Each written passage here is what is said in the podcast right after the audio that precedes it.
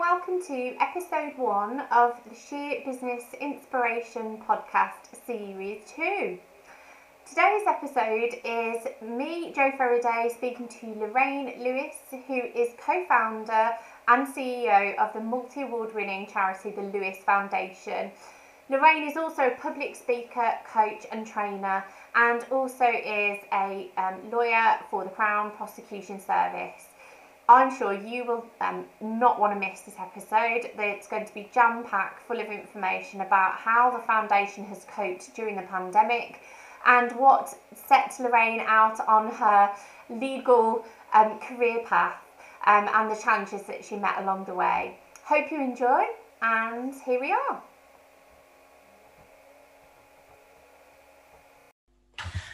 Hi, everyone, and welcome to episode one of the Sheer Business Inspiration podcast and blog. And it's series two already, and I'm really, really delighted to welcome Lorraine Lewis. Lorraine, thank you so much for joining us today. Oh, thanks for having me. I'm looking forward to speaking to you. Uh, well, there's so much to cram in, such a short space of time, but I'm, I'm sure we'll manage it really well. So, for those that aren't aware of you and your backstory, Lorraine, can you share with us and, and, and our audience why you started the Lewis Foundation? Yeah, sure. So we started the Lewis Foundation in 2016, and it came about as my mother-in-law being diagnosed with cancer in 2010. So we spent a number of years constantly in and out of the hospitals in Northampton and Leicester, where she was having her cancer treatment. And we just noticed that for people going through treatment, it was a really difficult time. Um, there was a lot of loneliness, there was a lot of boredom, there was isolation. And it was just, even though the nurses were doing an amazing job looking after people, people were still really sad and lonely. And we just wanted to do something to try and make people feel a bit better. And myself and my husband, Lee, were like, well, what can we do? And we used to go to the hospital shop and we used to buy items for people like just simple things newspapers magazines sweets. And then we'd go around and after we'd see my mother-in-law we'd go around and hand it out to people. And then we just spend time with them having a chat. And we just saw the difference it made. And then we thought let's try and find a way to do this on a like a more permanent basis. And we came up with what say for charity. Don't, I don't know why because we didn't know what we were doing. But um, we just wanted to do something to make people feel better because we saw how tough it was for them. And I think that's the thing, isn't it? It's time. Um, like yeah. you just said, it's that time. And as much as relatives really want to spend that time, you know, there's a limited amount that you can. Yeah. Um, and and I think especially, you know, it can be quite a lonely place, can't it? I mean, I've had yeah. relatives that have been in, you know, in hospitalized you know with with a similar you know with cancer and with other issues and and it's that length of time that yeah. you know as much as you want to contribute as as you know um, an individual as a relative as a friend um yeah. sometimes it's never enough and i think you know it's amazing no. what you've done you know to to sort of turn that on its head and and provide people that might be sitting there a bit lonely with a little bit of a, you know an extra bit of warmth and and you know a bit of a thought. So i think that's that's so lovely. Yeah. and do you know what? I was really delighted to see that you've had um, some fantastic recognition from the british prime minister as well. Can you share a little yeah. bit with us about um, how your vision's grown? Because i mean you started out it was it's five years ago now isn't it yeah almost five years now. So yeah april this year will be five years. Wow. and i don't know like when we started it was just like we just wanted to help people. So we started on talbot butler ward in northampton general. So my mother-in-law spent a lot of time on that ward. Um, and i don't know i don't think we had a vision that we will be going to loads of different hospitals. It was literally we just wanted to find a way to help people. Um, yeah so we don't we didn't have a vision initially but as we've continued over the years and the more we've given and then patients will share it with other patients in different areas and the hospitals will share it in different areas and that's how it's evolved from there. So how so, many like, how many hospitals do you do you cover now? So this year we've had taken on another three so now it's ah. 14 wow. 14 yeah. Okay.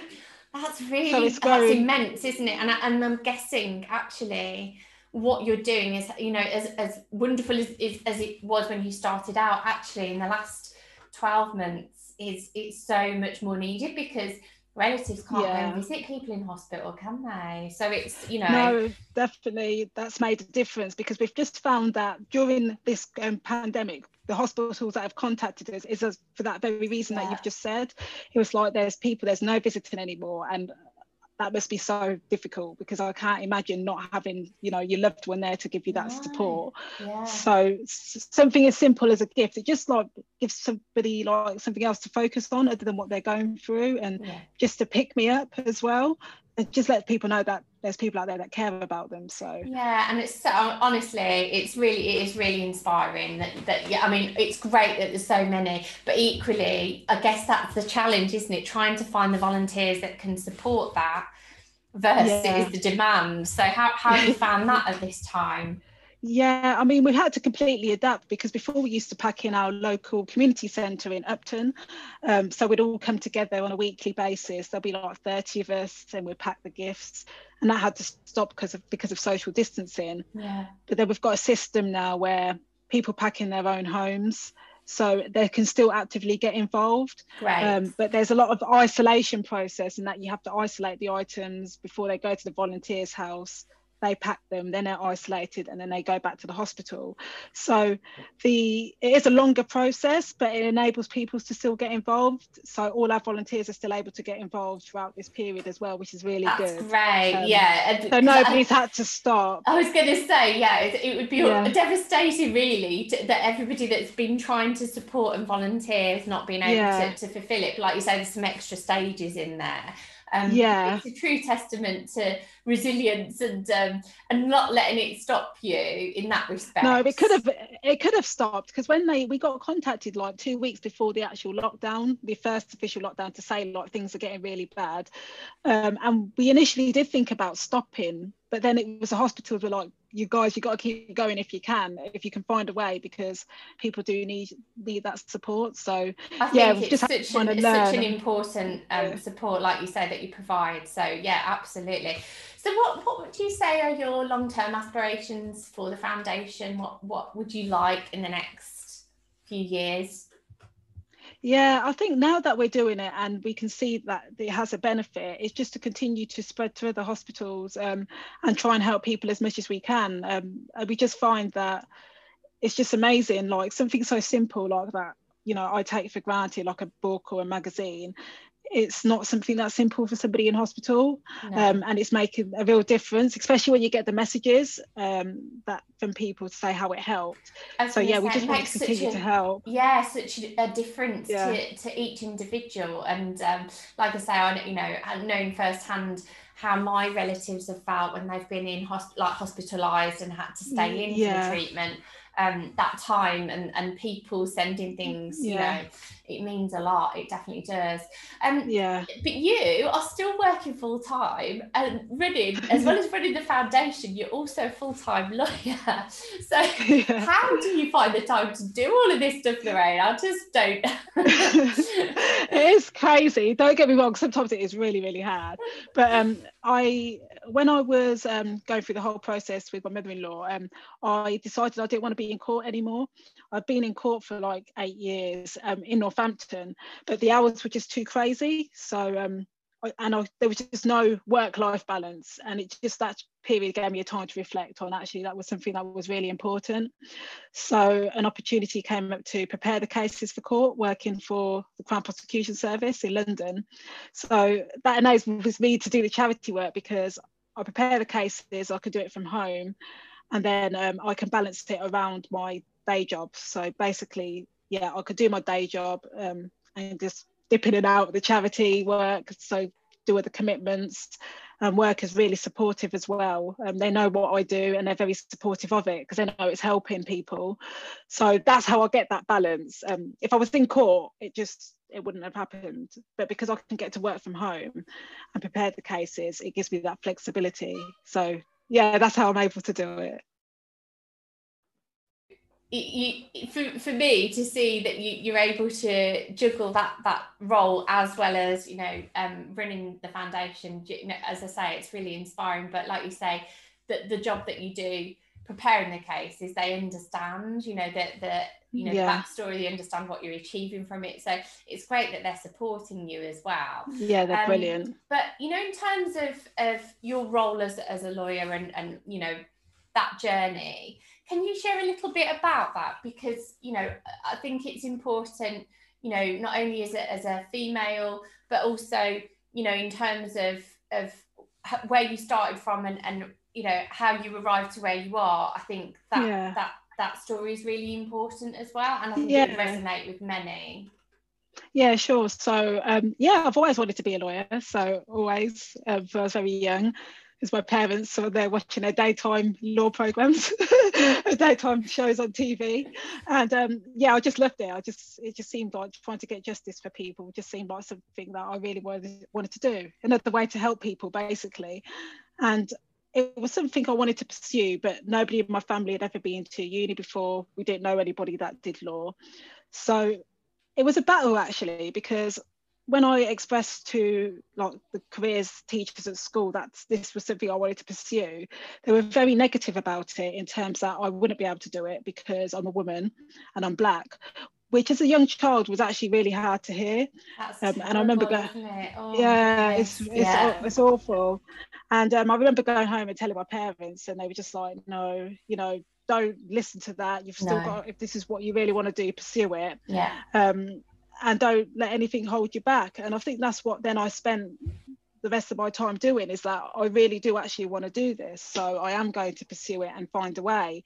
So it wasn't easy because I don't know anybody that do does law. So to get things like work experience and you know to get into the uni that you need to, it was all a learning curve and just writing to places and trying things. I just find but, that so hard though because realistically, I mean, n- not just have one challenge but two challenges thrown at you by the people that should be guiding you and saying that's fantastic. Look, these are the ways yeah. that you can gain that.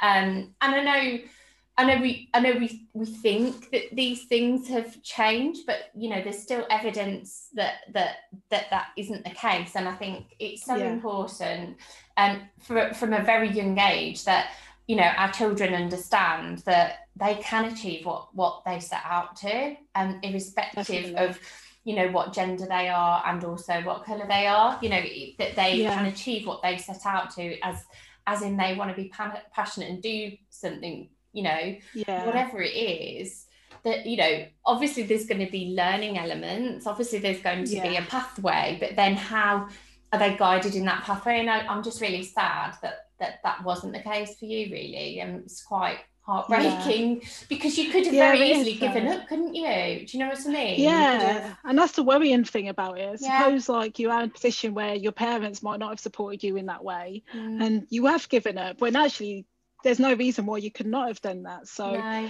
yeah, it was really hard to hear. I mean, I'm sure schools are better in that respect now. I would hope anyway. I but, would um, as well, yeah. But yeah, but it was hard to hear at the time, and it took a lot to overcome that to yeah be able to get the qualification in the end. But yeah, at least I did it, so that's a positive. yes, exactly. You had fire in your belly, Lorraine, and that's, that's what that's what what was yeah. needed definitely. Um, but I absolutely applaud you for it and having the courage to just stand up for what you you know you wanted to do and and you achieved it so that that's amazing what yeah. message would you give to those who are considering starting their own business and or you know charity um, at this time what what would you say to people right now yeah, in terms of uh, like starting something, I think that if there's something that you really want to start, you you need to try and give it a go.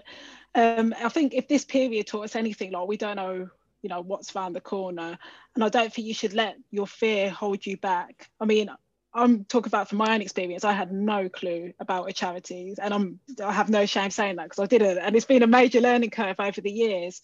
But if you don't try you don't know. So you've got to give it a go. You'll learn along the way. And you will yeah. make mistakes but everybody makes mistakes. I think that's the thing, isn't it? You know, if yeah. you if you've got something that you want to try and you've looked into all, you know, the, the, best possible ways of delivering that, yeah. and you've got that nailed down, then I think you're right. I think um, I don't think any of us have it really fully mapped out. I mean, like you say, the last twelve months, you know.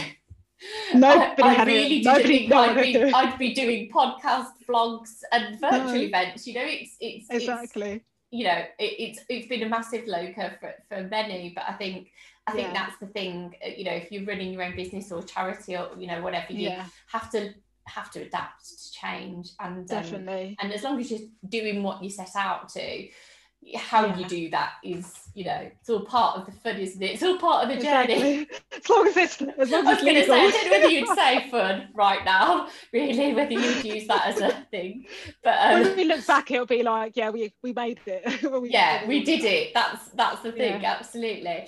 Um what inspires you? What what what's your key inspiration? For me? Oh okay that's a good question. Um what inspires me is you know uh, it's the patients actually um, yeah.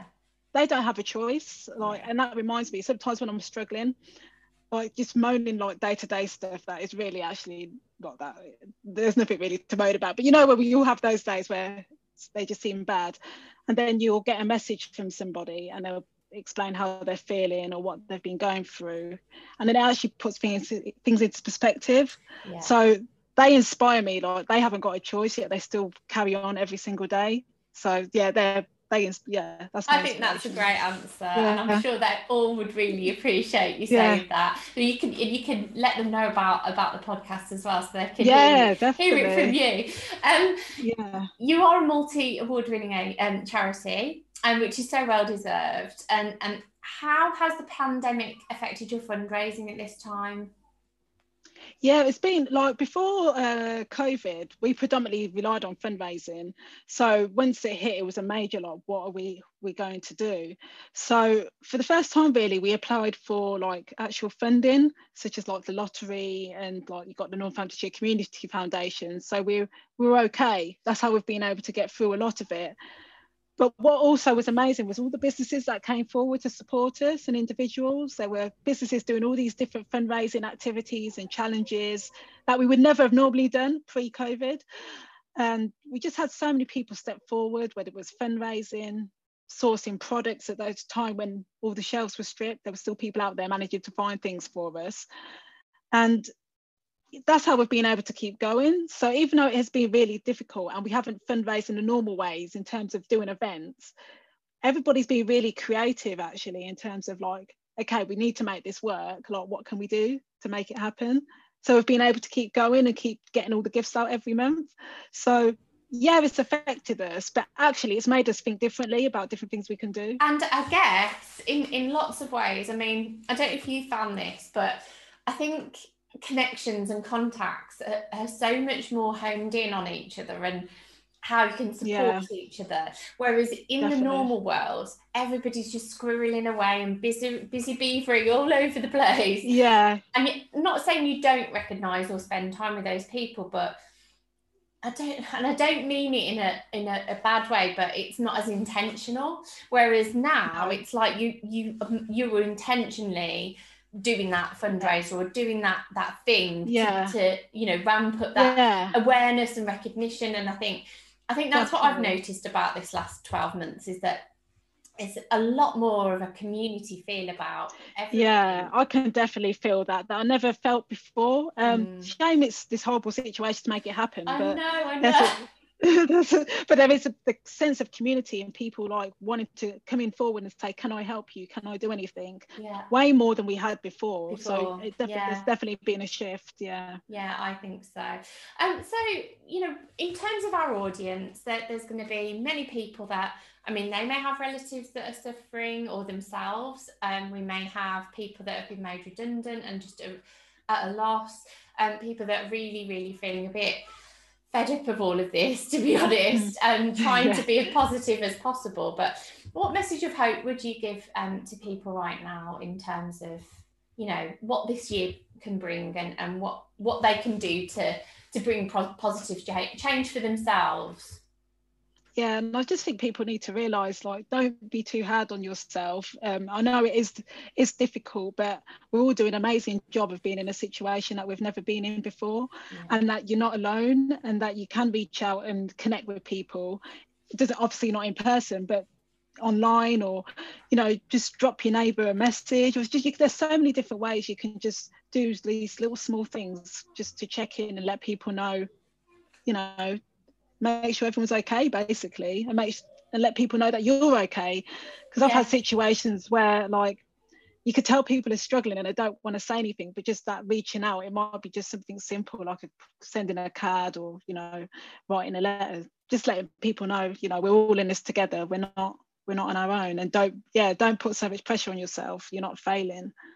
I think that's a really good message yeah. because I think lots of people I mean social media is a it's a great thing but it can also be negative. So lots of people might yeah. be seeing someone who might be doing lots of baking or might be doing lots of different yeah. things.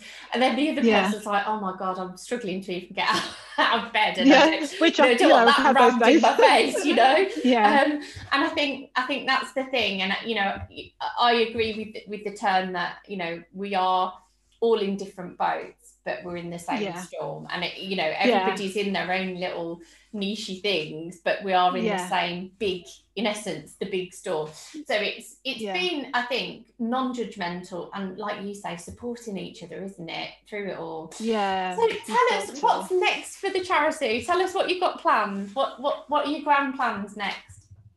Yeah, so we turned five, which is great actually. I didn't even think we'd make that. that sounds really bad, doesn't it? but when we started, I didn't. Um, so that's a really big achievement. Um, yes, it is. Hopefully, we'll get to celebrate at some point. I'm, I'm sure this year. Um, but I think for us, it's just going to be, yeah, just continuing to try and support people as much as we can. And I'm sure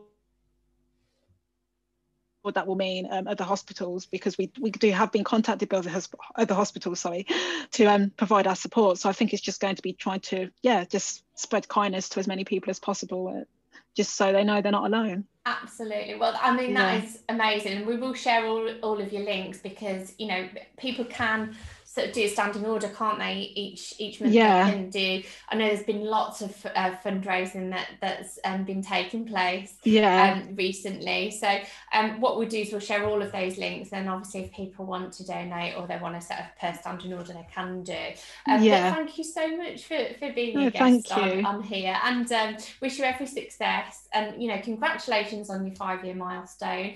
Um, just it is amazing what you're doing, and I'm I'm hoping that this will help to to make other hospitals aware of, of the great work that you do.